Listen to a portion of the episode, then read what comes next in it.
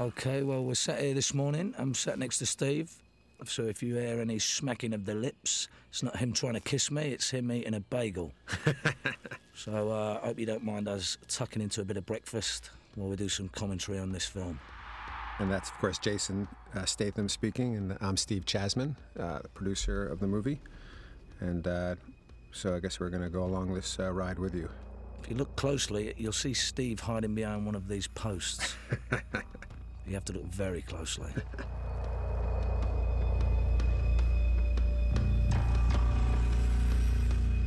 This uh, this opening sequence was shot uh, in Nice. Not that it really matters where it's shot because it's inside a garage. Uh, but we actually uh, started off the first six weeks of the movie shooting in, uh, in Nice and the surrounding areas.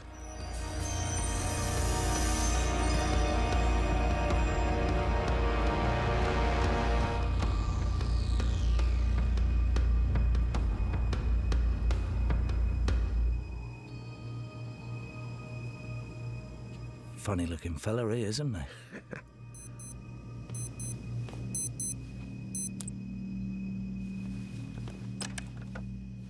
my very exclusive Panerai watch. Got very attached to.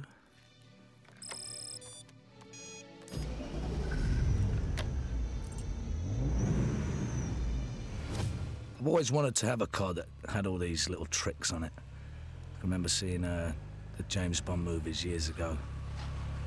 I always wanted a car that had the ejector seat in it or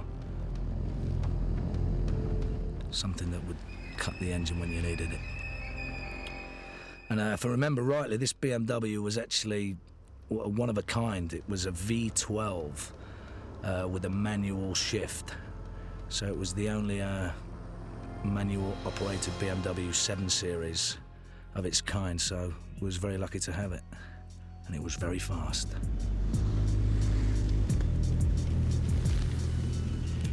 Great locations, eh, Steve? Oh, yes. Brings back a lot of memories.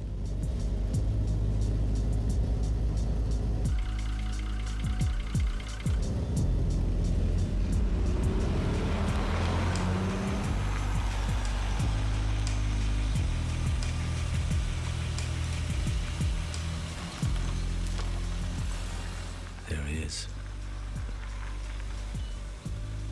Monsieur Luc.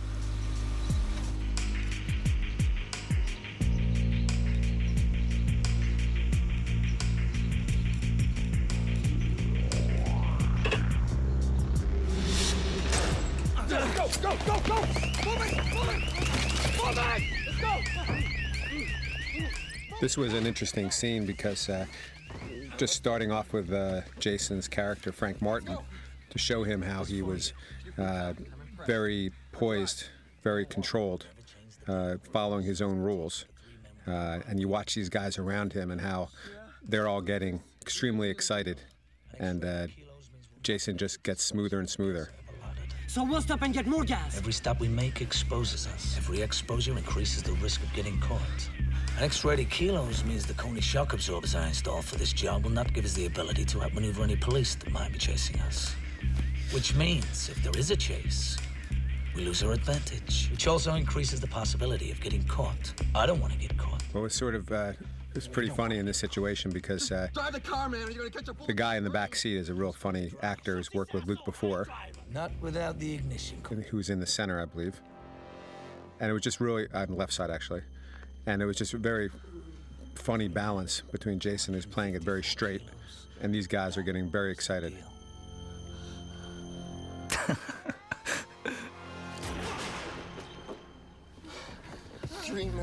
His brains actually went all over the windshield, but they kind of cut that short, didn't they? Yes. It's too much blood.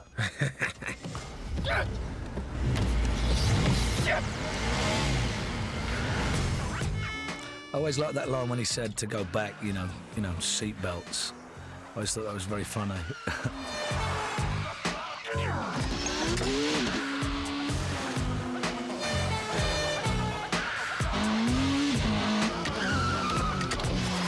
So one of the uh, unusual things about our film is that all these car scenes uh, are really done uh, you know, in the in the locations we're shooting in, Jason's driving the majority of the time, and uh, we were able to block off these streets See what I mean about the shots? in places that in the past had never been able to use bef- been able to been used before. In particular, uh, the Croisette in Cannes uh, has never been used for a car chase, and we met with the mayor of Cannes and the politicians there, and they agreed to shut down uh, the location for us.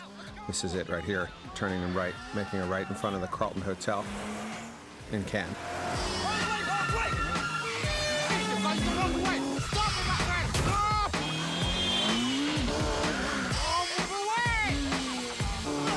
And because uh, obviously the you couldn't keep people away, uh, we had to keep you had to have hundreds of safety people along the road, making sure no one would step out of a doorway or onto a street or out of a car during these uh, very fast uh, action sequences.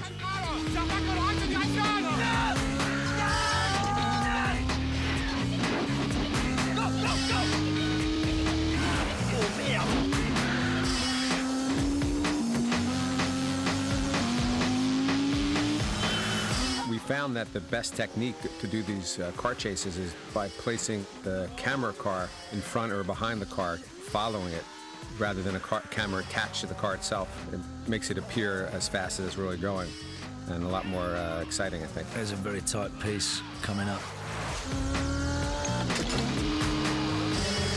I think you've got about two inches on either side of the car, or it felt like anyway. Very, very. Was that you driving that? Of course.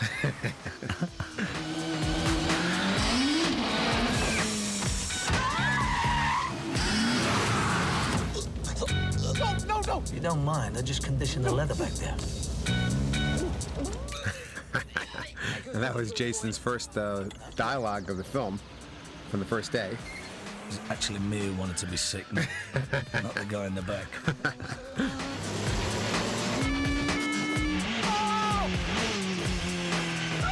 This was actually the only shot we shot up in Paris. We did a reshoot to make it more exciting, the, uh, the final of the car chase. What are you doing? Don't stop now! Do something! Come on, do something! One of the trash guys, Stefan Gluck.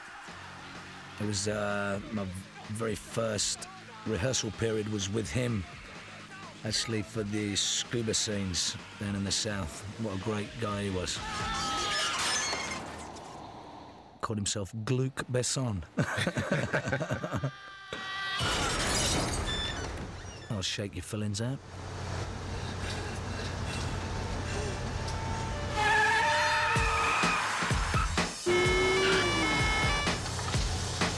Your gun, please.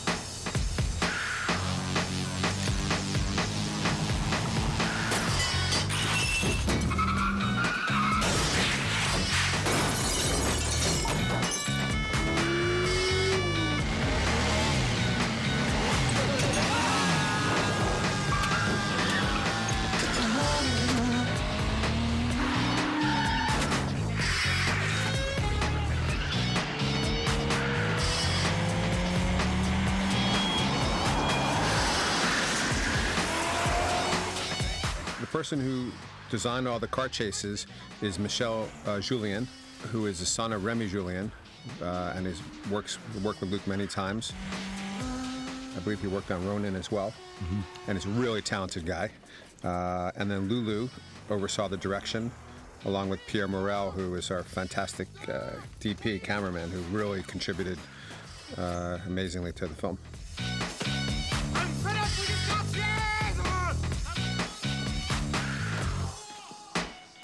It was really a collaboration of uh, Mich- Michelle, uh, Lulu, and Luc, of course.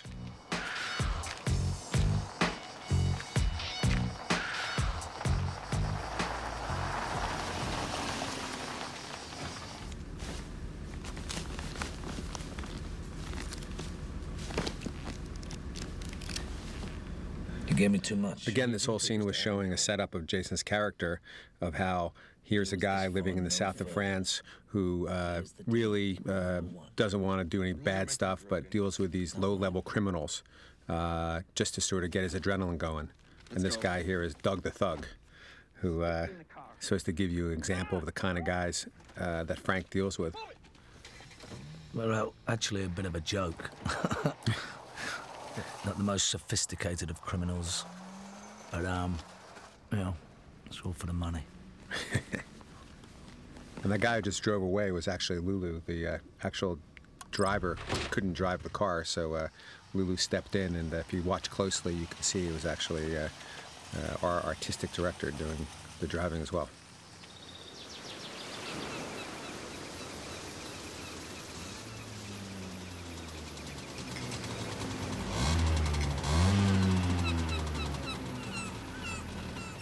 This uh, was uh, uh, over a seaside resort in the south of France in a place called Cassis.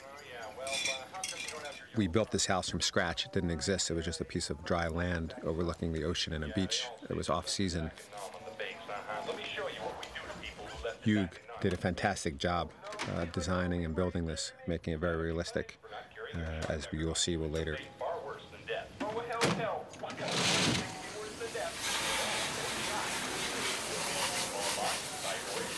The Argentinian government reaffirmed its commitment to meeting the IMF's target this year.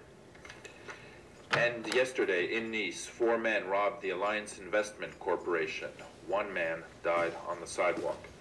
The others were apprehended early this morning when they took a wrong turn on a one-way street in Avignon and ran into a taxi cab. The police said, were it not for their poor driving habits, the 20 million euros in bearer bonds would have been cashed and gone by this afternoon. And in other news, the stock market closed. I always say the way a man treats his car is how it treats himself. I'd say that's probably true, Inspector. You have a good sense of humor for a foreigner, Monsieur Franck. Like the French.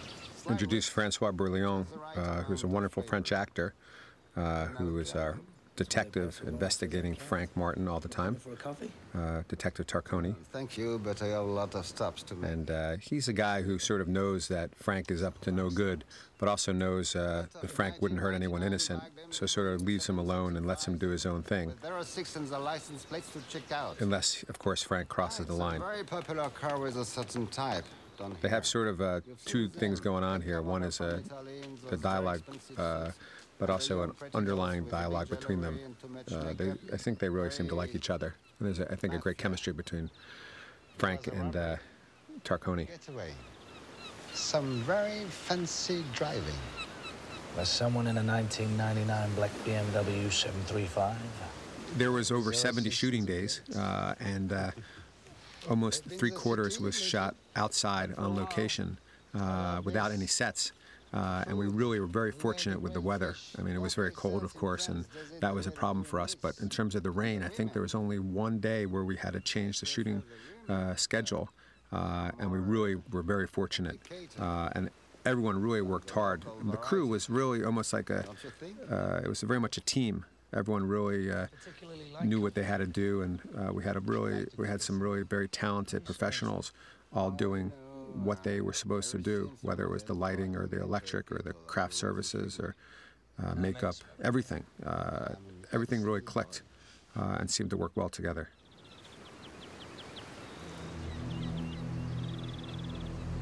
Sure you don't have time for a coffee? Everything is always so neat with you, Monsieur Franck.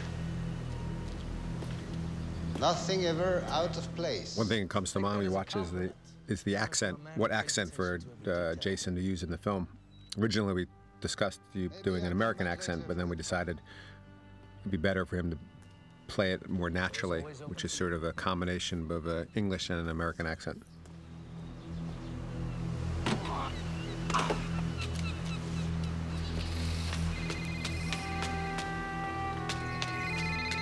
Lupo gave me your number. Be brief. I'm looking for a transporter. I'm listening.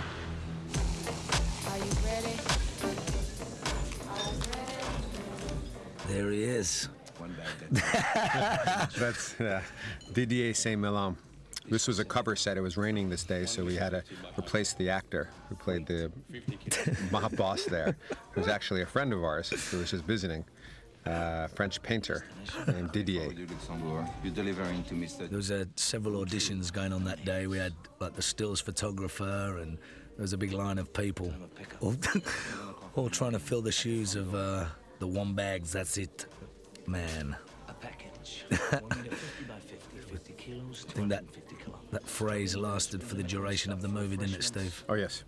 40,000. And uh, it even uh, encouraged Didier to uh, to paint a picture with uh, the same phrase on it. How's the roll? Bit of an in joke, but you never know. Do we have a deal? And how was it working with the giant here? Yeah, the giant comes in, as you'll see. Very precise. Transportation is a precise business. There's a few Freudian slips uh, along that line. You're very precious. You're very precocious, precise. There's a lot of mess, messing around with that.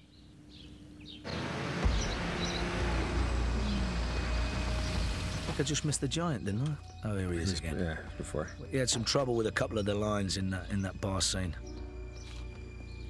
On one meter fifty.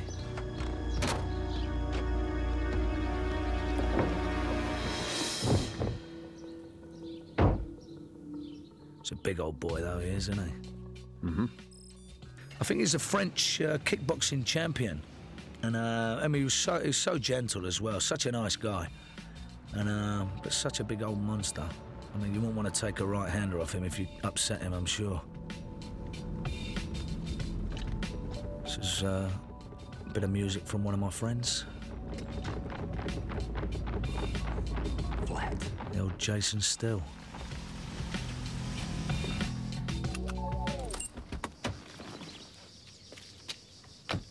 And you can see we had to put in the words when Jason said flat. He really said something else. Yeah, it was. we had to be very careful about what we said, what we was going to be allowed to put on the screen.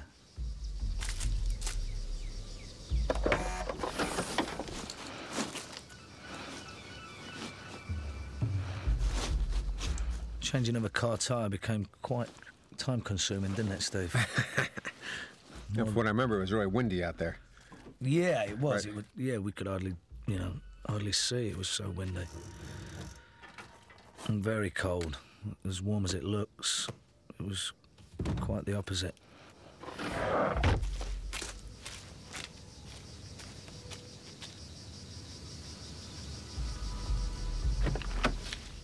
It's a shot in the mountains outside of uh, Marseille.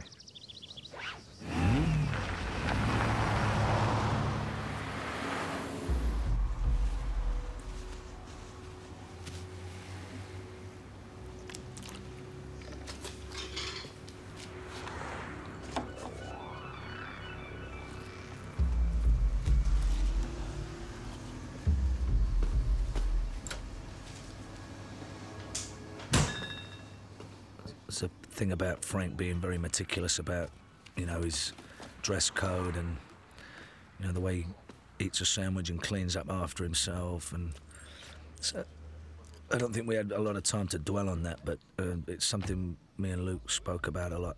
You know, he's very, very precise in what he does and very clean and organised. You can see him always thinking ahead, buying a drink. And he, why did he get the drink for her?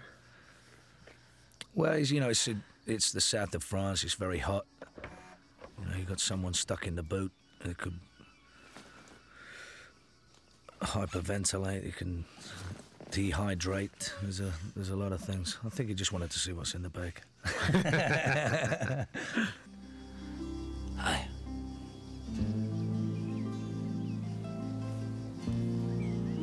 don't move. I'm not gonna hurt you. I'm just gonna make a little hole so you can drink. That's all I'm gonna do. Please. Please. Please, come on. I Suppose it's better than a bag of money, isn't it? A lot of money. We found Shu Qi uh, the summer before we started shooting. She was shooting a movie in Malaysia uh, with a, a director named Ringo Lam. Uh, I flew to meet her, and we ended up making a deal for her to do the movie. And after that, we found out that her next film, before she started The Transporter, was she was starring in Sony's Asian version of Charlie's Angels, uh, and sh- and Corey was the director. And uh, so this was just a coincidence. Uh, and uh, she really uh, did a terrific job. And uh, obviously, she wanted to do all the fighting like she did in Charlie's Angels. But the difference between our film, The Transporter, and Charlie's Angels was that only Frank was the one who was supposed to be this guy who was from the special forces and able to do all this stuff, and Shu Qi was sort of the damsel in distress, though she obviously caused a lot of problems uh, with her, her lies. Uh, I guess her name was very appropriate for her, as her character was called Lie.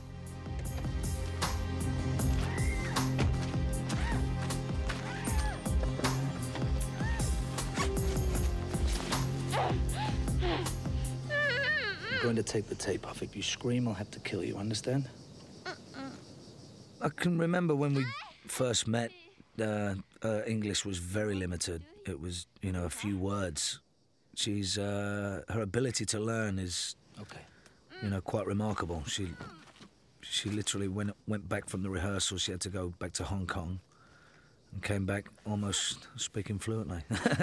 well, be a bit of an exaggeration, but, you know, there, there was a, a huge difference. And do you remember I, we, before the movie started, we all went to Normandy, Shu Qi and Jason, uh, myself with uh, Luc, and Luc went through all the rehearsals, and the scene in particular. You have one minute. 55, 54, 53, 52.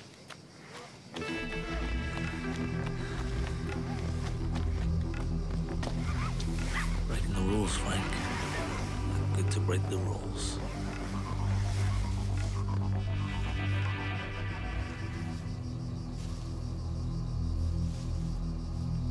Fifteen. Again, you know, he can't, kind of knows he's doing something bad here, but you don't want a young Chinese girl peeing all over the trunk. Two. Time's up. He's, I always found him very accommodating, Frank, you know, Don't make me drag you out. to a point.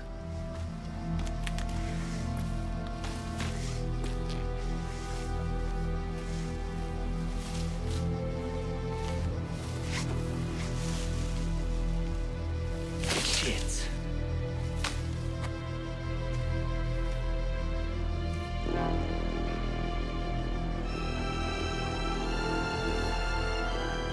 But it seems like he, he still doesn't want to get involved, just wants to, you know, get done with his delivery, you know? Exactly, you know, he just wants to deliver her in one piece and not have a death on his hands.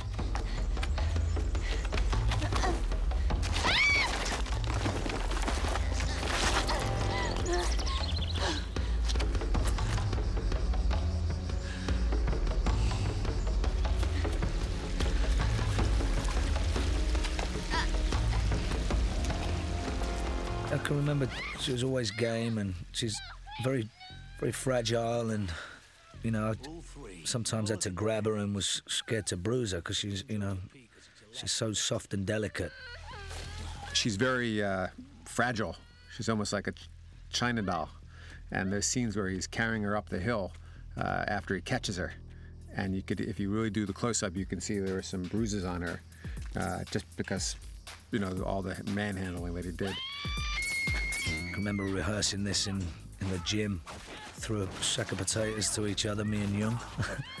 Big kick pad, and you know, he wanted it to be very, very efficient and very fast, and I, I think we accomplished that. This is the Nocturnal song that we uh, use as a single, introducing our villain, uh, Wall Street, who you can see is uh, handling the girl here.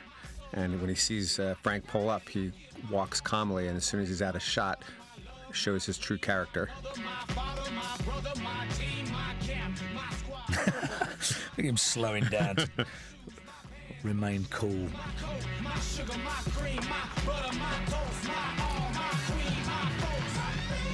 This was shot in uh, a big house in, uh, in Cannes. You're late. Ran into a little problem. Nothing serious? Nothing serious.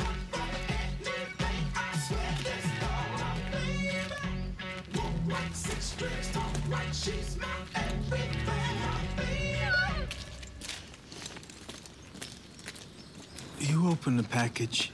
All three. Never open the package. I like that.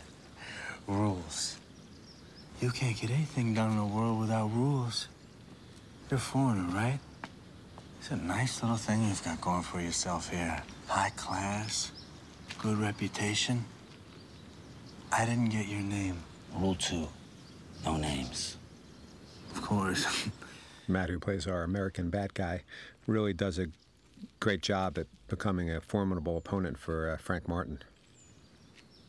Uh, Matt was uh, would, was in Blade and Fast and the Furious, and uh, we felt we wanted to have uh, someone who could really go toe to toe with Jason, and uh, uh, he's just sort of fit right for the part. He plays a very good bad guy, You know, very intense. I was wondering if you wouldn't mind transporting something for me. That's what you do, right? You deliver, no questions asked. Why not? Wait. Maybe a kilo. Destination. Grenoble. 306 Rue de Lac, a Mr. All right. I forgot. Rule two.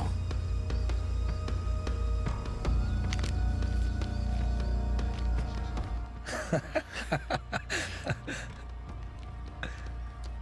got to have my gloves on now. So Frank knows this guy's a bad dude, but since the two cops are in his trunk, he just wants to get out of there uh, with no complications. Probably shouldn't have taken that baggage.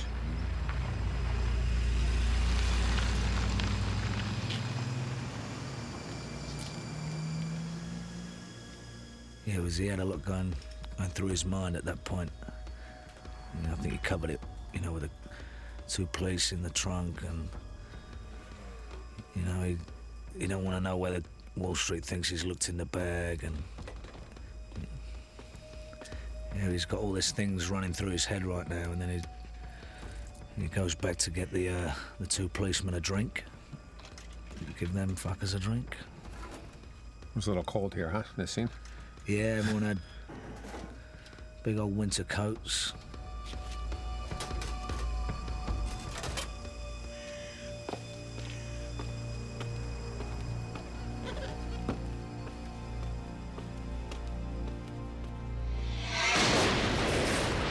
You can see Jason, if you, if you watch that closely, walks the total line there uh, right before, right when it explodes, and then uh, and then gets blown back into the windshield. I mean, this is the turning point in the movie where uh, he's kind of dragged into something he never wanted to be in.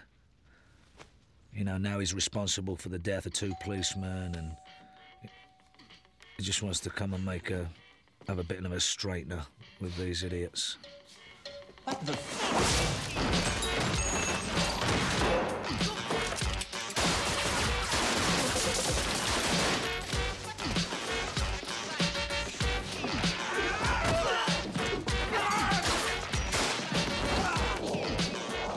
Again, he's he's angry, but he doesn't want to kill these people. He just wants to stop them, right?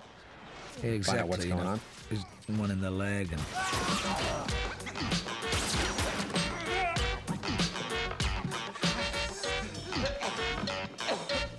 Where is he? I always like that piece in the mirror when you know it kind of reveals another one behind him, and then suppose he had to take it in the end.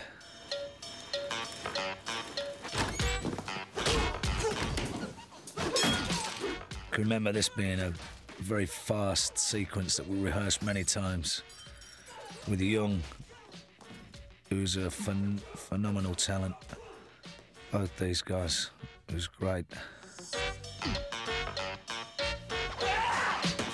We'll be switching real axes with, you know, ones with dummy heads on them, and at times you didn't know which one was the real one and which wasn't. That was a hard piece to do to catch both of those. That was a nightmare.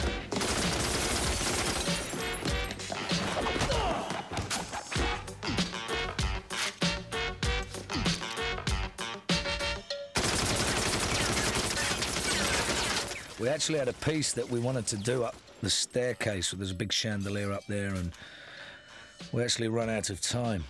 I was uh, a little bit frustrated about what we could have done on that staircase because you know the set designer had done such a great job, built a whole second level to that house. Mhm. Uh, it was uh, it was a terrible shame. There we are, hot wiring the car.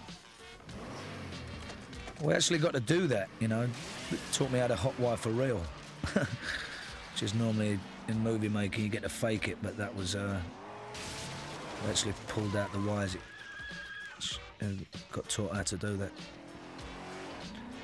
Would have liked to have known that when I was about 15.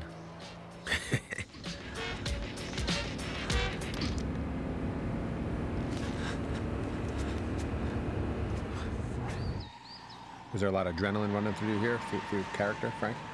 Yeah, yeah. I mean, he's he's definitely charged up, and uh, he's obviously trying to get himself in a relaxed state of mind. And guess who pops a silly little head up?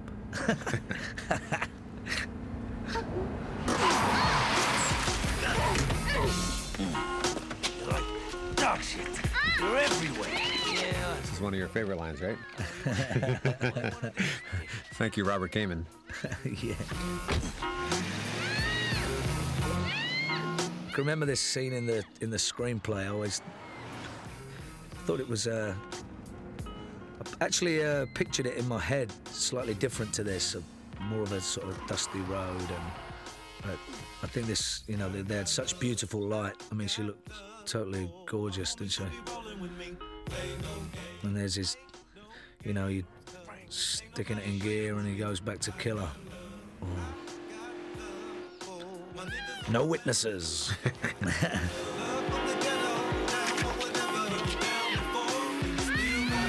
And I remember we came quite close to hitting her a few times. Yeah. She's a real trooper. There was no double for this. Yeah, she was very brave. Yeah. I don't think there was anything that she uh, was actually shy of, you know, getting stuck into. I remember the technique was a uh, metal chain was on the front of the car of the of the Mercedes, Yeah, attached to a truck. Yeah. Supposedly supposed to stop it, but it really wasn't that effective.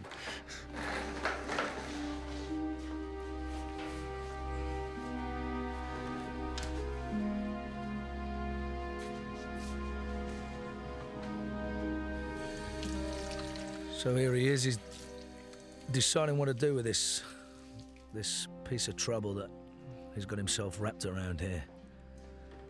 Um, obviously, wants to know if she knows anything, what kind of situation he's, he's got himself into here.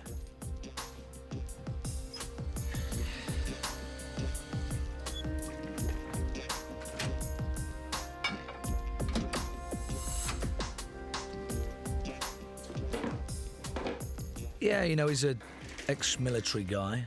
I ask the questions, you answer the questions. No long speeches, just keep it simple, got it?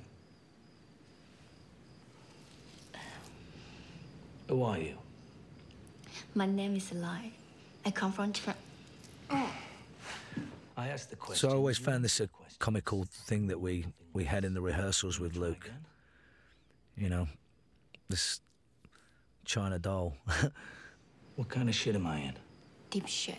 Very deep shit. Those guys. Sorry, sorry, I won't say anything.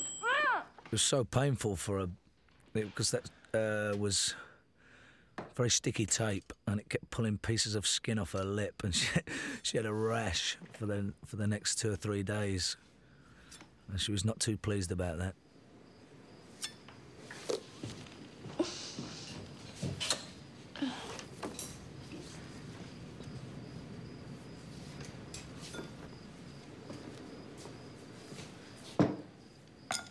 Bon appetit.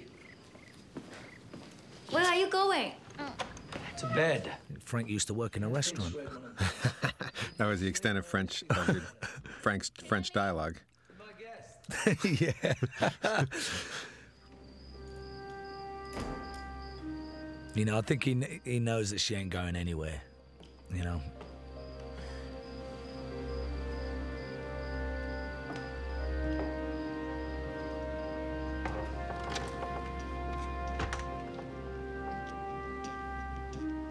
And this is when she sort of discovers more about who your background is, right? Yeah, we we don't really know anything about Frank up till this point.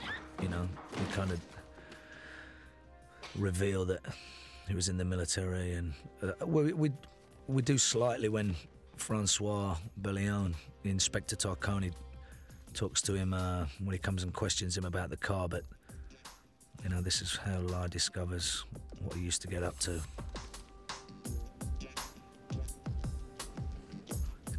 Cheesy photographs that we had to bush together. There's one from the family album. Very amusing for my mum, that will be.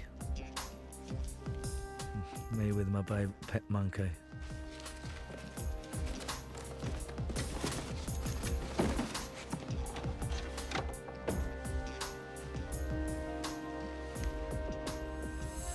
So, and with uh, Shu Qi, she very is very visual. You can see uh, her expressions really can show a lot in this situation. She's sort of figuring now she has an idea, a plan.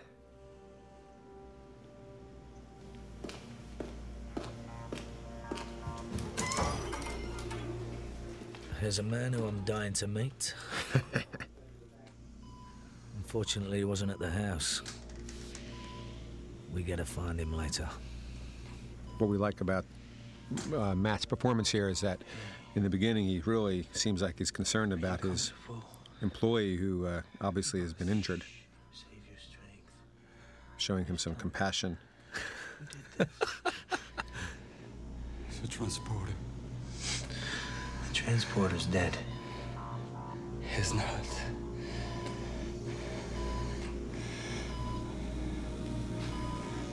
Believe me. I believe you. And the police? They were here? You told them nothing, right? Right. Of course. You couldn't talk.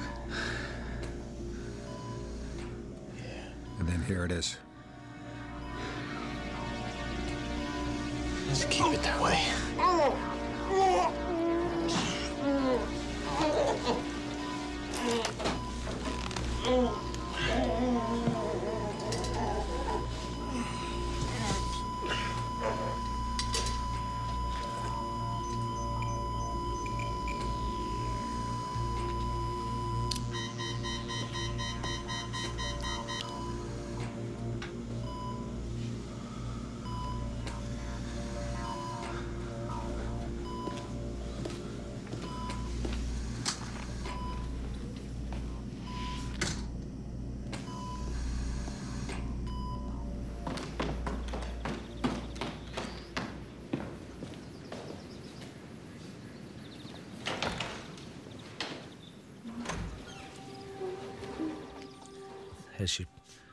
on a a charming act in the morning.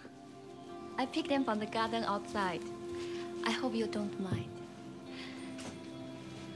I didn't know if you like coffee or tea, so I made both. Obviously, she's trying to butter him up for a reason.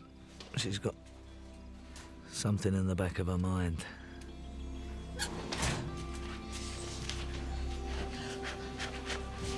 I hope like a Madeleine. Try one. Careful. It's hot. This is funny. She had a great difficulty saying Madeline, so we actually had her say it phonetically like that, and sort of fit the scene for sure. Let me. I like it quiet in the morning. Yes, quiet in the morning. Me too, me too. I'm the same way. I like very quiet. Sorry. It was a big challenge for Shu Qi because she basically carries on the dialogue here, as uh, Frank is very quiet Are you looking for me? in the morning. Uh, there's milk at the door. Stay, stay. I'll go.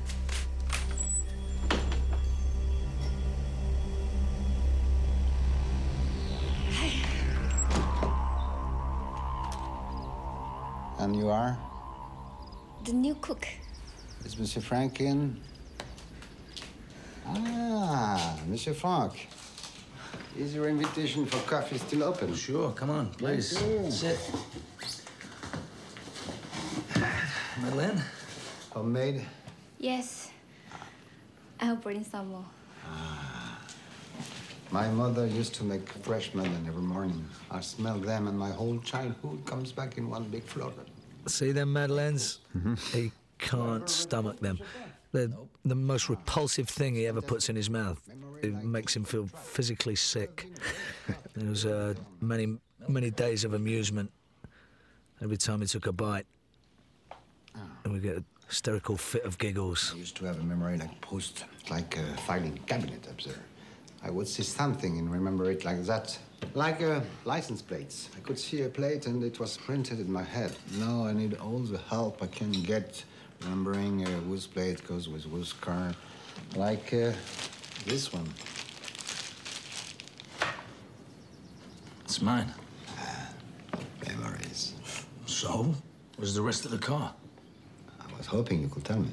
Was stolen. Stolen?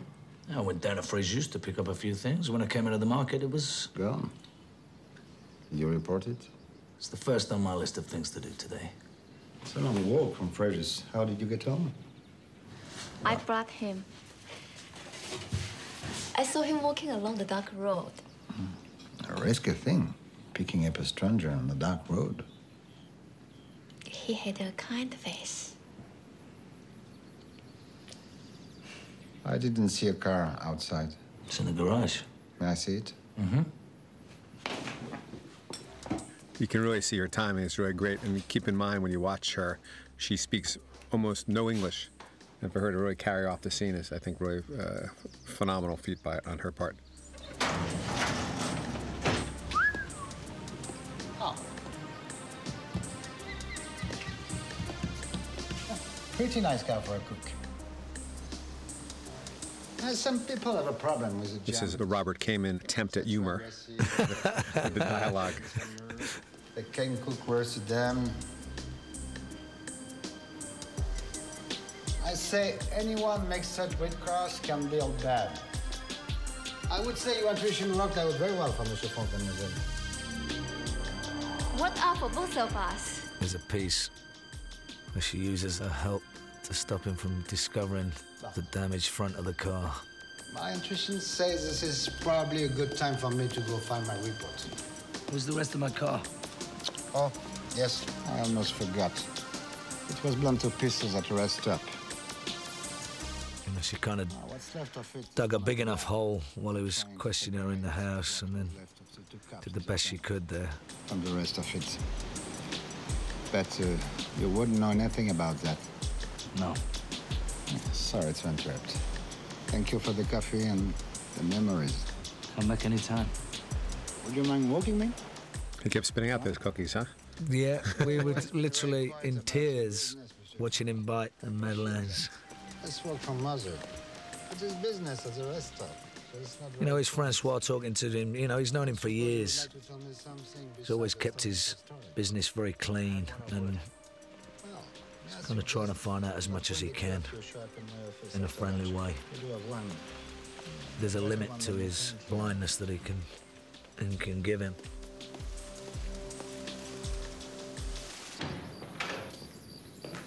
You are the one he wants to see, not me. Quiet! Please. To think. You were supposed to think last night. Yeah, well, last night I had nightmares about a girl who came into my nice, quiet life, screwed it all up. Everything she touched broke, and every move she made turned into a catastrophe. Okay, sorry. I'm still wondering if I want to know everything or nothing about you.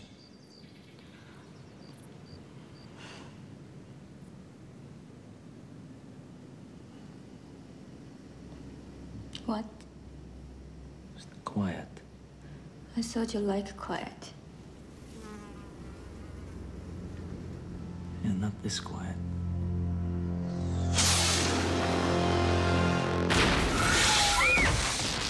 This is a crazy scene. We had about 15 cameras set up for the uh, demolishing of the house on the seaside here. I think we had everyone all out there with their own video cameras filming it as well, right? Yeah, we got tons of pictures. Good. Let's go.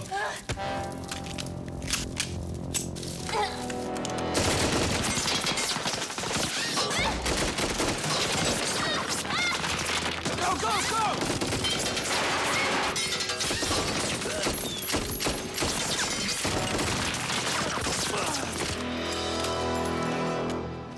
This piece here, I actually slammed one of my lower vertebrae into the wood on that cabinet and it fucking killed me. I mean, there's very little special effects here. I mean, everything's really blowing up. I mean, there's obviously we added the tracer bullets.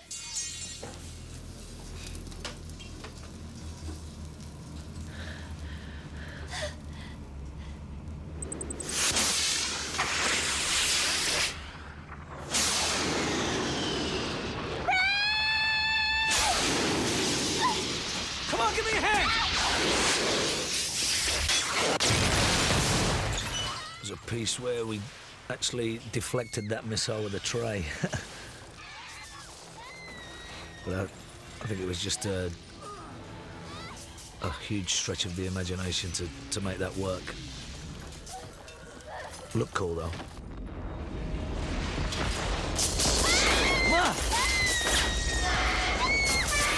Come on, get in! Get in! Get in!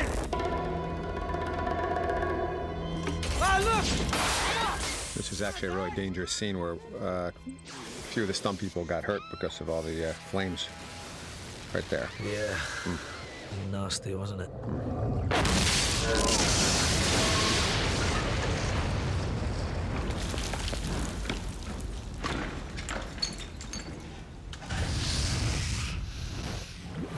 Even down in this tube, pieces of uh, embers just dropping in. That Actually, think caught a hair on fire for a couple of seconds, didn't it? Can you remember? Uh-huh. Did a little Michael Jackson.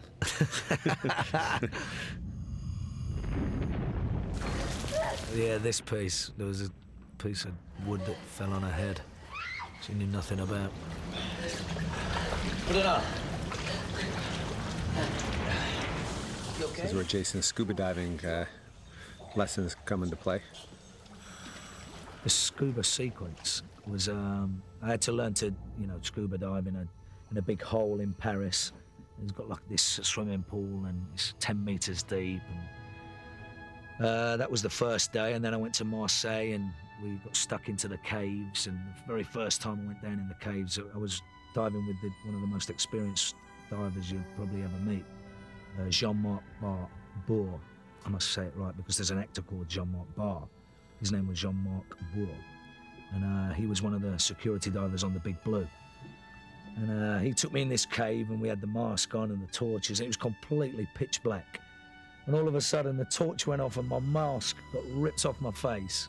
And then he put the torch back on, and just you could see him laughing at me. And uh, it was just a test of nerves. And um, you know, I think to learn the hard way fast and, and frightening is uh, is going to prepare you for anything. So uh, I love all that stuff. It keeps you on your toes. Uh, and so that's uh, that was my uh, three or four days learning how to scuba dive. But it, it's it's like a different world under there. And luckily, Frank had an extra set of uh, scuba gear underneath the house. Of course. And then what did you? I guess you're Just in case. right swimming up into the neighboring house uh, for escaping. This house we used was a uh, on a chateau vineyard uh, outside of Saint Tropez. It's a gorgeous place. Yeah. We tried to make it very visual in terms of almost like a dance with uh, Frank and uh, and Lai. Frank? yeah, guess. Again, it was very cold. I remember I had to keep God. wetting everyone down because, uh, of course, this wasn't near the sea. This house. Slopping around in wet clothes. It's my own goddamn business.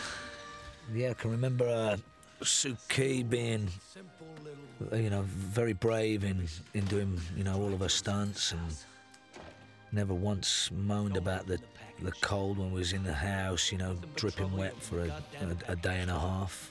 I mean, I mean, it's a terrible situation and um, not very comfortable. And um, What are you you know, I know a lot of girls that Looking up for the truck. might have taken a different stance on her, whether they were going to be a moaner or not. But she was, you know, she was great. She never, never spat her dummy out once. Wait. I don't like it when things get complicated. You like things simple. But this was really, I mean, it was the most unsexy sort of uh, location you could get. That table was just jamming into her back, and we had to step up onto a box to make it work. I mean, it was, it was so unsexy. it was uh, im- impossible. I'm not so clear about the house. Could you explain? Hmm. One more time after I left. After you left, went for a walk on the beach, had a swim. Where again? Past the point. Anyone else swimming at that Luc always time? had this vision of them finding these crazy clothing inside the house. That's why they're dressed this way. You took a walk, had a swim on a beach where no one else was swimming, past the point where you can't see or be seen from the beach on either side. This is where you learned uh, as an actor, not to smoke in scenes with all the uh, the takes. And I can remember he must have gone through about four packets of fags, Just like that. or cigarettes rather. And the 5,000 rounds of spent ammo my men found all around the house. Maybe they had the wrong house.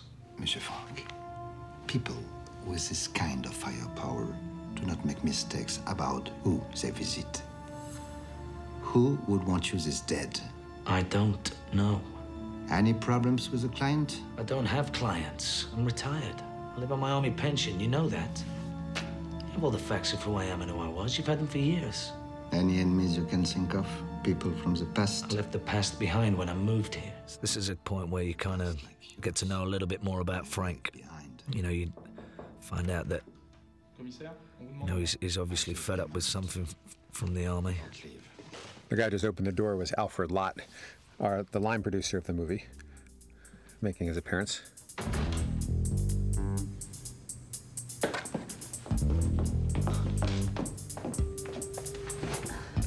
What are you doing? Computers know everything. You just need a password. What are you nuts? We're in a police station. You're always complaining, except when we make love, then you say nothing.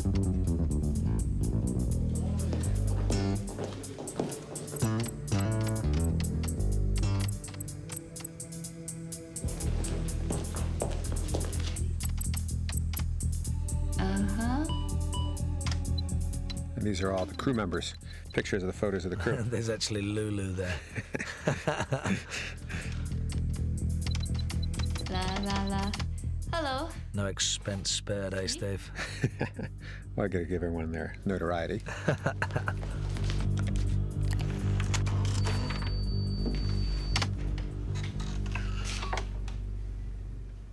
Just in time.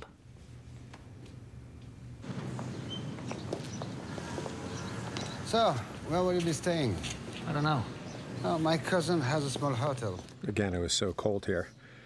Uh, when we were shooting, if you watch closely, you can see the the breath, steam coming out of the mouth. Much, but at least you won't go hungry. Thank you.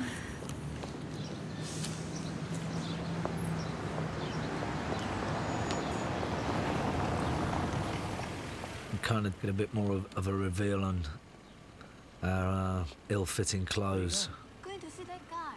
that we that we took from that house. You're not coming? No, But he blew up your car. I'll buy a new one. He burned your house. I'll rebuild it. He tried to kill you. And as far as he knows, he succeeded. Look, I'm going to give you some advice. I don't know what you're into. I don't care what you're into. But whoever wanted you dead thinks you're dead. You have a free pass to start over. Here's the advice start over. This was a very emotional scene for Shu Qi. I think she did a great job. I think he's had enough, old Frankie. There are 400 people dying in a container on a ship. Look at them trousers. Oh, legendary. My father, my sisters, Corey, uh, The the pre- previous film he did, which was a Chinese version of Charlie's Angels for Sony Asia, Corey directed that film, and before that they had not worked together. And it was just a coincidence because uh, when we went and cast her, uh, she was doing a movie in Malaysia, uh, and I flew to Malaysia and met her in Kota Kinabalu, and uh, she agreed to do the film. She was uh, very, very, very, very game to throw herself into uh, a project where she was, you know, obviously doesn't speak the language. What happened in the house between us? So the beginning of this little scene here, you know, he he thinks he's a complete liar, and you know, talking about you know the pictures at the house, and you know, setting him up to get involved in it, and you know, she actually turns on the tears and gives him some true heartfelt emotion, and he actually believes her, you know. I care. So he's back in.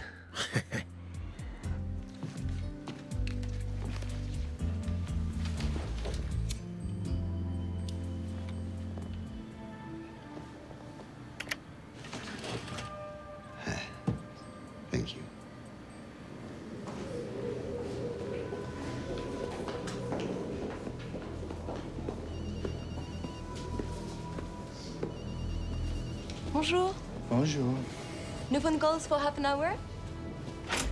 Hello. Surprise. I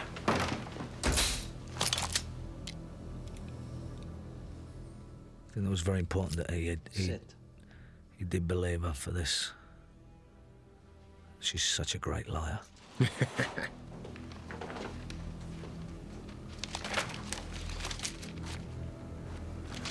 your hands where I can see them. so before we get to the heart of the matter, I have one question for you. Why'd you try to kill me? You lied to me.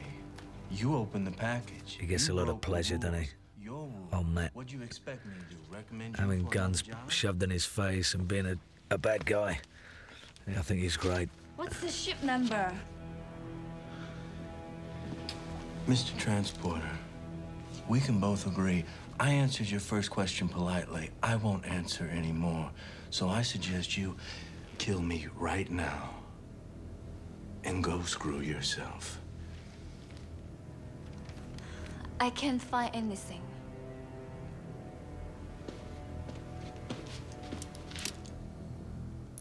oh, Poor Frank. What'd she tell you? We're smuggling people in containers? I tell you, lie's the perfect name for it. Mr. Kwai's on the way up. Your father's here. He'll really get a kick out of this. Thought your father was in a container. Yes, I, I mean, no. There are 400 Here comes Ric Young, who uh, Stay where you are. first worked with us on uh, Kiss of the Dragon, the movie that uh, Luc and I made with Jet Li. 10 seconds, Uh, two choices. The information on the and, paper uh, or your brains on the desk. Now tell me Luc liked him and thought he could play a very evil father for Lai, someone who you could understand a daughter having to possibly kill her father for. Three, two, One. Shoot. Lai。我不会再让你这么做。你知道你已经害死了很多人了吗？你还记得你怎么害死我妈的吗？现在你想杀我吗？来呀！Would I kill my own daughter? Lai. Come on now. Put it down. He played a real evil guy and some even thought almost like a She thinks we're smuggling people. Chinese version of Nathan Lane. I don't know where you get these ideas. Stay away！But you killed your own father. Please, I'm begging you, stop what you are doing. I do what I do. I am who I am. Messy scene going on here. Kill me. Kill me. But if you don't. Frank's head's kind of spinning around. He doesn't know what the fuck's going on. Give me. No! I know. It's actually a difficult scene to set up because there are so many people involved, and how do you explain why Frank isn't doing anything during this whole situation? But I think Lulu, Lulu paid it off, paid it off, did a good job. Kill him! No! The police are on the way up. What now? Take her. Send in Leo. I need him to wrap something up. So now we bring Young back in. The guy with the axe hmm? from the house. With, Jason, with Frank's footprint on his eye.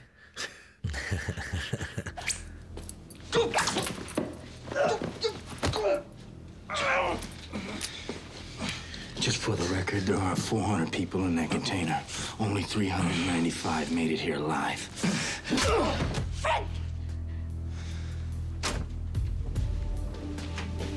Inspector, am I glad you're here? What is this? This man used my partner's daughter here to try and blackmail us. Luckily, my security got the drop on him. I want to press charges kidnapping, extortion, assault. I know this man. Well, I suppose in your business you have to know all types. Now, should I call my lawyer? We'll handle it.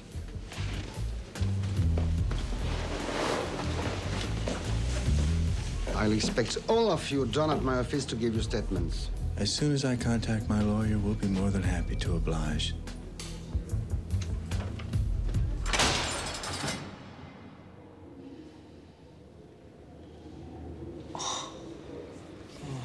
This is really a great example of uh, Frank Tarconi uh, relationship, how these guys really uh, played great off each other.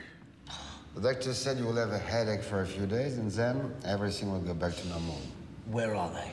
I I think you should be more concerned with where you are. What got into you? You were always careful. Got to get out of here. I found him to be one of the funniest men I've met. S- Assaulting distinguished So many laughs we had. kidnapping his daughter, extortion. It's funny as an actor, you, I'm sorry, Frank. I don't know what it is about. Sometimes you have good chemistry and sometimes you don't, but you, it's hard to put your finger on.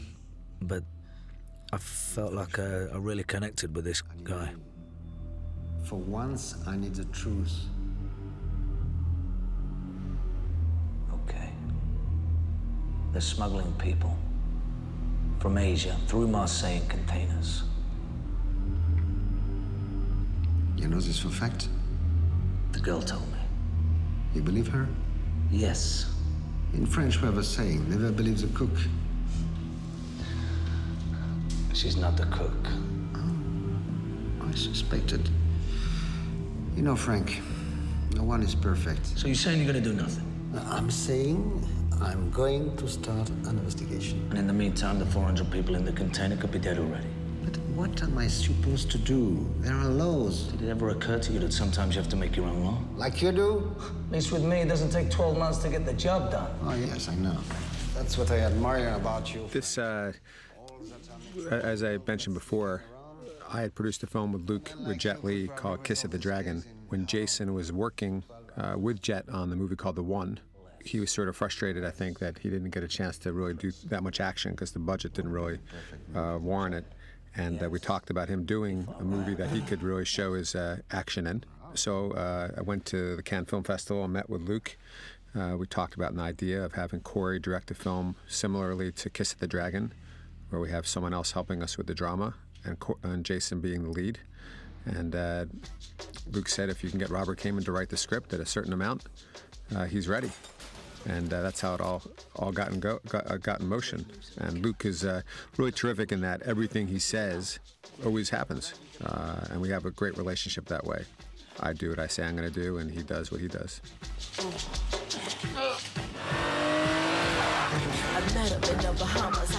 This is a funny piece. Actually, one of the scenes where we really like the music using Missy Elliott really shows the pacing.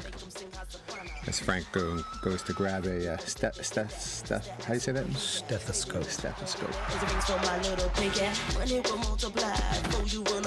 I was just going to talk about that that scene in the cage. I don't know. To kind of asked you a question that we kind of answered in the interviews, um, but it kind of shows the relationship that they have. You know, where they're coming from a similar place. You know, Frank's tired of the frustrations and the bureaucracy of the army, and he can never do anything good. And it's the same with Tarconi. You know, he's in a similar position. He, you know, he's got so much red tape. He's got to file a report. Uh, there are laws, and you know, again, he's he's frustrated, just like Frank is. I, I think that's why they have an understanding of each other, and you know, he he eventually, you know, turns a blind eye, and, and they make their escape from the uh, from the from the prison. Kind of bending the rules a little bit, knowing that the good is going to get done in the end.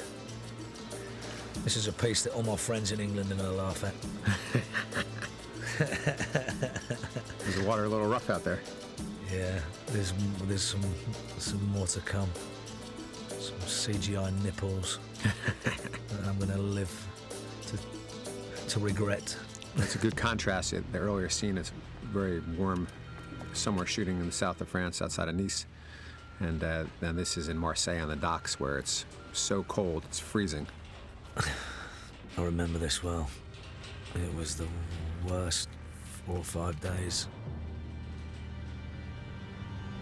I remember the DP done such a great job. He was running from one piece of this set and was trying to film the uh, the action of the trucks, and he was trying to light that. I mean, he was uh, an amazing talent. I mean, he was the Steadicam operator. He was, you know, operating most of the cameras as much as he could, and he was trying to light two sets at once. And Right, because Jason's point is is that uh, Lulu was uh, shooting one set and Corey shooting the other, uh, and uh, as you said, Pierre was going back and forth doing double double duty. Take the highway all the way to the first exit, Lyon. Go straight to the warehouse. We'll be right behind you just in case. And I just remember it was so cold. It was so cold, and I kept saying to myself, if I'm cold, these guys must be really cold, because they were standing outside all the time. they had to put tents up with heaters in. I mean, it was literally unbearable. Hey, we're ready to go. 我哪里都不去。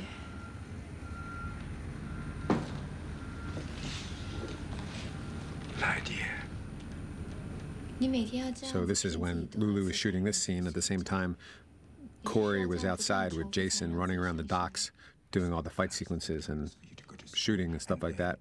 Really, pretty. They both did an extraordinary job. I hate you.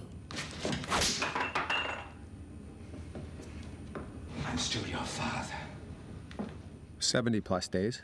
Get her out of here! I think Jason worked almost every one except maybe two. Yeah, pretty much, yeah. I can remember these the the action sequence that's about to come up.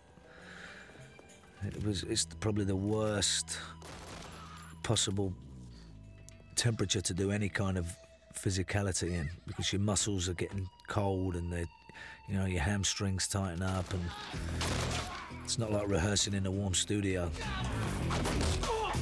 As a bit of a surprise from Wall Street.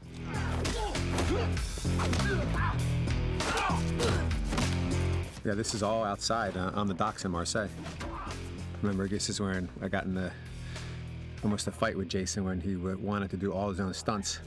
And there's one scene where he's jumping in the air where it was uh, just uh, you know the stuntman had to do it, otherwise you know, our insurance wouldn't allow it. Uh, but because of that, we actually allowed him to do a lot more than he probably should have. Of course, all the fighting is him.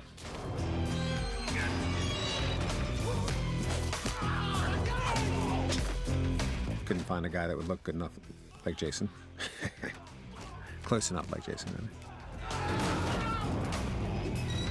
Remember I was grazed and I had so many cuts because all I had on was a t-shirt, you know, and it's a gravel floor and was rolling around. There's pieces that didn't actually make the uh, final cut, but Remember, one guy suggested wearing gloves, and Corey said, "No, no, no, no gloves." yeah. I can remember I had big grazes all over my back and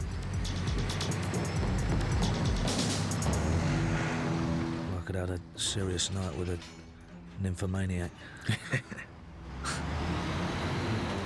Which was not the case because my girlfriend was many miles away. As my uh, temper, my frayed temper, uh, suggested, eh, Steve? Oh, yes. oh, yes. A lot of uh, pent up energy, like a fighter. So we had a great bus location, and we had to figure out how to get Jason into the bus station. So uh, he gets knocked off the truck here, ends up on the bus. No, no! Let's go!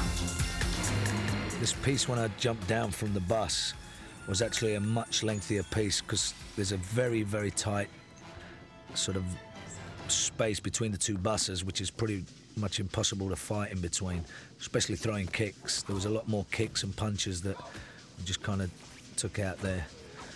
But uh, I'm very fond of this t-shirt fight, which Corey uh, was very creative in providing. I love that stuff. There's Corey on the top of the bus with a being a human tripod. So he handled handled the camera most of the is. time, huh? Yeah, he picks it up and he, you know, puts it on his shoulder. I mean, it doesn't. It's not like holding a, you know, a, a video camera that you buy out the shops. This is a big old heavy piece, and you know, he can move around better than anybody I've seen. And There's some great use with the mirrors here. And as Jason said a few moments ago, at the end of uh, the movie, I think we have some uh, uh, fight sequences that are not edited, uh, cut up, where you can really see him doing these full sequences. Which I mean, this is great as it is, but I think it's even uh, far superior. You can be the judge of that. Problem was because of the, uh, the censorship. Uh, there was just a cumulative too much violence uh, was being used. Just this little piece here that's uh, with some, like with a knife there, you know. You kind of you, you lose a lot of it.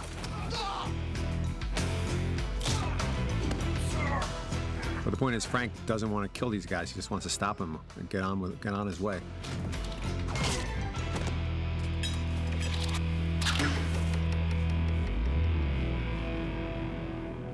remember rehearsing that bus sequence. God dear. It was quite comical the first day. it's not as easy as it looks. And again, all the locations were all not hardly any sets. These are real locations. This was a real bus station inside Marseille, where uh, it was freezing.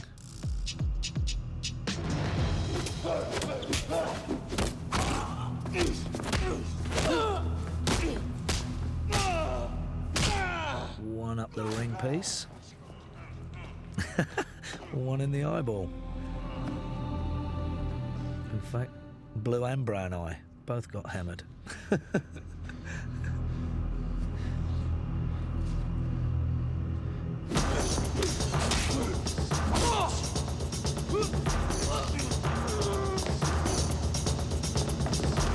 It's, it's so important that the timing of the stuntman and that's the most difficult thing that you're up against is, is the timing of people working with your speed and this I do not envy the stuntmen. They did such a good job because it was freezing cold and that's a concrete floor you know? It's probably the worst conditions you could ever want to be slipping around and falling on your arse in. You know? Can't imagine the amount of bruises these this lot got. This was very hard to rehearse because, you know, you, you can only rehearse this in a dry condition. And there's, there's no sliding or slipping around. You just got to try and do the best you can. I remember the first floor, you, you couldn't slide on it, so we had to paint the surface. Uh, but uh, as Jason said, it was just concrete. The oil substance was um, it was a very sugary kind of licorice solution that they put together, and it stuck to every hair on your body. so you'd find yourself trying to keep warm by keeping your arms glued to your sides, and then when you had to lift them up, you found that they were stuck there. So it was uh, terrible. We had to go and I I think I had about 25 showers for the duration of that uh, whole sequence over the, the day and a half that it took. They run out of hot water, right? Yeah, they run out of hot water and you know, they, they'd have to keep you warm by putting a huge halogen bulb. One of the, one of the uh, sort of key lighting people had a massive, big, sort of portable halogen that he kind of stuck in your face every five minutes that he, any moment that he could get, and that kind of kept you warm. But it had a had a terrible effect of drying out the uh, the oil solution. So the the warmer you were, the, the sooner you'd have to have a shower and tr- get all the sticky crap off you. So it was uh, it was hard trying to trying to keep that in a in a good I think the scene is a great example of the collaboration of Corey and Luc to come up with uh, this unique type of uh, sequence. Well, this is one of uh, Jason's Oi. favorite shots. Get out of it. I don't think it actually worked. We're trying to suck the last breath out of his lungs. And um, hopefully it didn't look too romantic. But um, it was, quite hard to hold your breath as long as you think you can when you've got to move around and do other stuff. He's going back to get his t-shirt, which I'm very pleased about.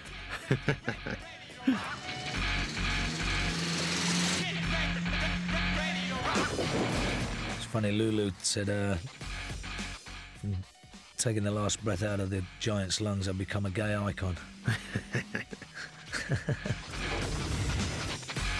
I thought you won, were one already.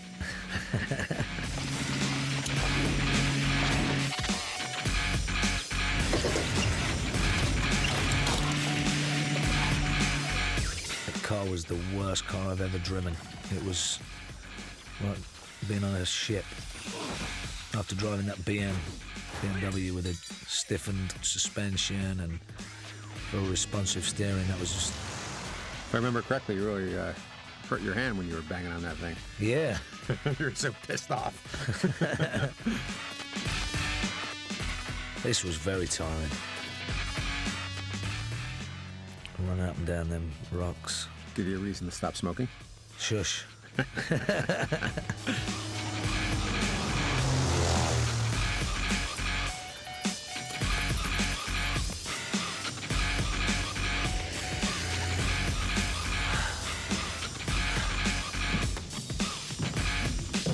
Luc's original idea was that we should come upon a big uh, field of sunflowers. Uh, but unfortunately, uh, in December in the south of France, there's no sunflowers growing. so we shot here instead. It would have cost a lot of money for CGI.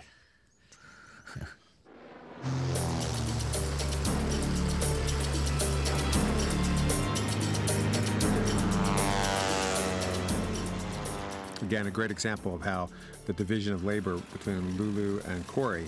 Uh, Lulu would uh, oversee all the uh, car chases, uh, and then at the same time, we'd be shooting uh, Jason in the fight sequences inside the cabin, inside the truck. Oftentimes, we're both working simultaneously, and it really worked quite effectively and efficiently.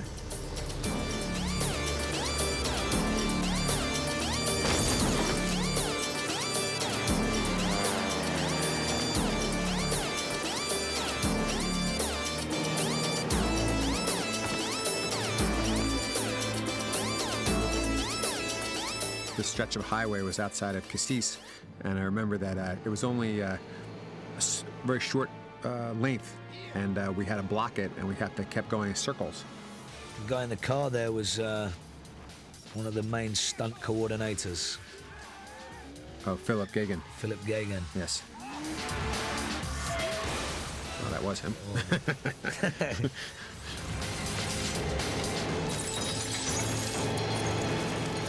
can remember watching him blow that car up with my uh, home video camera. I was sat on a ledge on a rock. It was a huge explosion.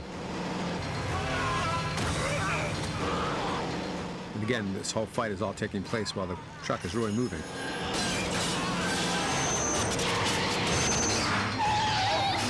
All the scenes you see are real, actual scenes. Uh, there were no green screen except for scenes that were so fantastically dangerous uh, that we couldn't use them. Uh, how many days do you think you? How many scenes were green screen for you, Jay? Uh, I think there was one. There was two pieces. Uh, that's all I can remember. So one was out the window of the truck, obviously. One land. was out the window of the truck, And the other was one jumping out of the airplane, right? Jumping out of the airplane, yeah. And that this the, those the opening of the chute, yeah. right, just those shots. That's Not the it. scenes, just the shots. Just those shots. So everything else under the truck, on top Under of the, the truck, coming through that window. That was all on a moving truck. Pretty remarkable.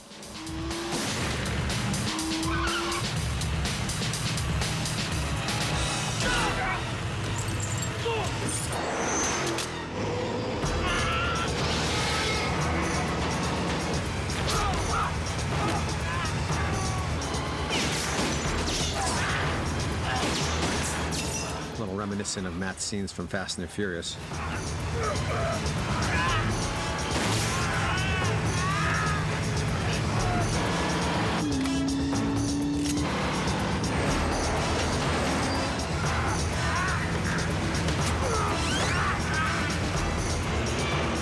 I love Matt's expression when he gets a kick in the balls.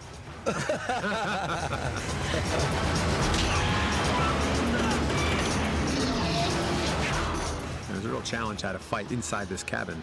Uh, it was a real cabin. There wasn't. A, it was not a set. And the, and the truck is really moving.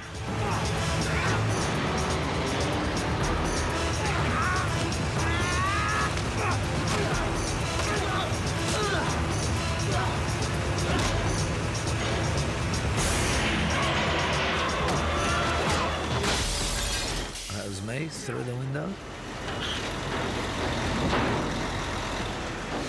Actually banged the back of my head when I went through that windscreen on the top on the first take. On the top of the metal. Now, how did you catch on down there? They had me strapped in. Get closer. had a, a wire up my leg. And um, they assured me I was quite safe. There's a lot of hanging on to do. But I love all this stuff, you know.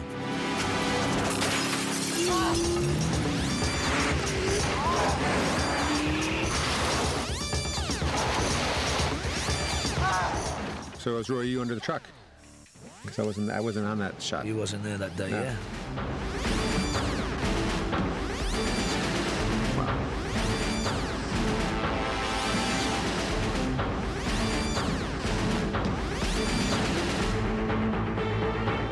There's a great bit. My diving days. what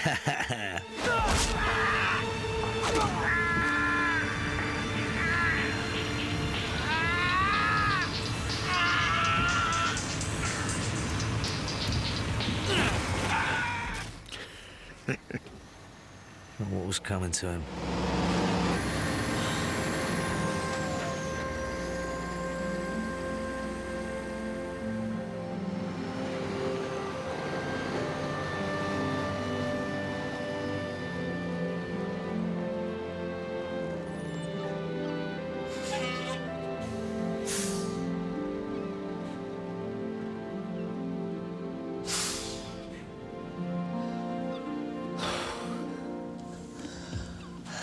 Down. Not you again. This was a very challenging scene because uh, here you had uh, Frank deal with all these, do these amazing feats and deal with all these terrible Hands thugs, and now you have uh, this guy coming up to him, stopping him. Watch her. But If she moves I don't return, because he threatens the life of his daughter, Frank decides, you know what? I guess he has no choice. I'm really not in the mood for a swim. March. Is that how you saw it, Frank? So I was listening to old, what's his name, Rick. You end up with my daughter. I remember he was jabbing this gun into my, s- my back so hard. I had to tell him. You got involved with the wrong girl, you dumb shit. The delivery will be made. My daughter will get over it. If I'm lucky, maybe she'll see the light.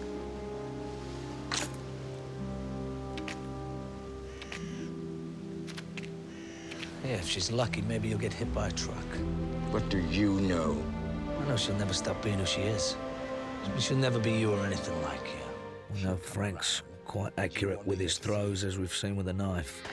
So we was trying to get some kind of suspense as to whether he was going to launch that rock straight in between his eyes before he could pull the trigger. Guess she won't be coming around after all. Turn around! I'd rather see it coming. Makes no difference to me.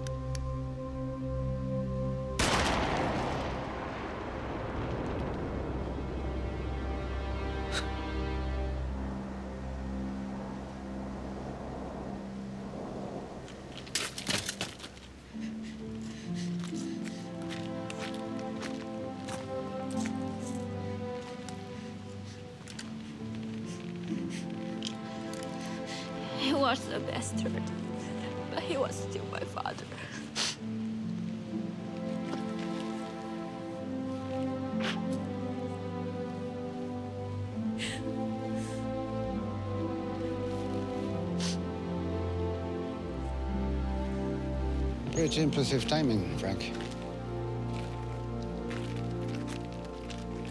I guess I underestimated you.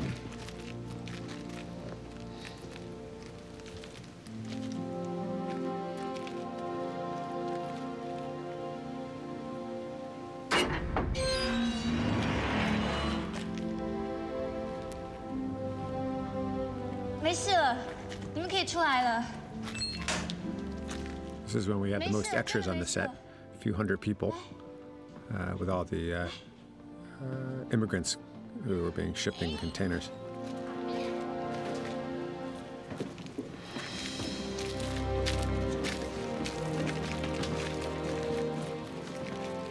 Pretty little girl, eh? Mhm. and Frank Martin saves the day. Whatever happened to that other truck? Think they stopped it up ahead, actually.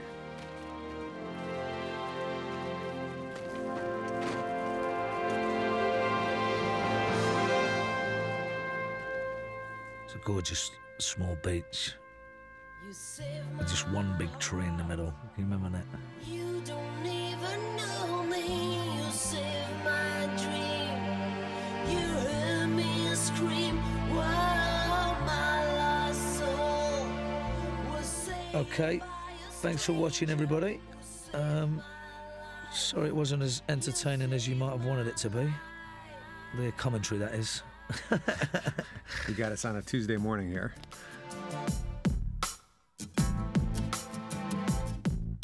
When I first saw the movie, I was very pleased, you know, because we'd, we'd done so much and, you know, they cut out all the bad acting and just left in the good stuff. no, actually, they did it the other way around. They cut out all the good stuff and put the bad on there. No, it was more of a, just a rewarding finish, you know, just to, just to see what we'd done and what we'd created and, you know, all the locations that we'd been to and, you know, it, it's just it's the fond memories that all come back and they see it. You know, just it, it looked so beautiful. You know, we had such a great DP, and uh, you know, we worked with some of the most talented people out there, and I was just very proud of the whole thing that we had to see.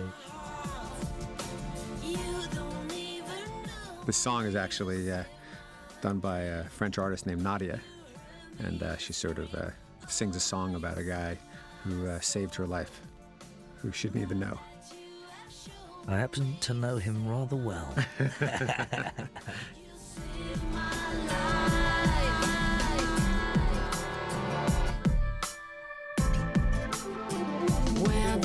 come from?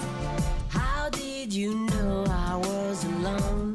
That I never stood a chance to find a way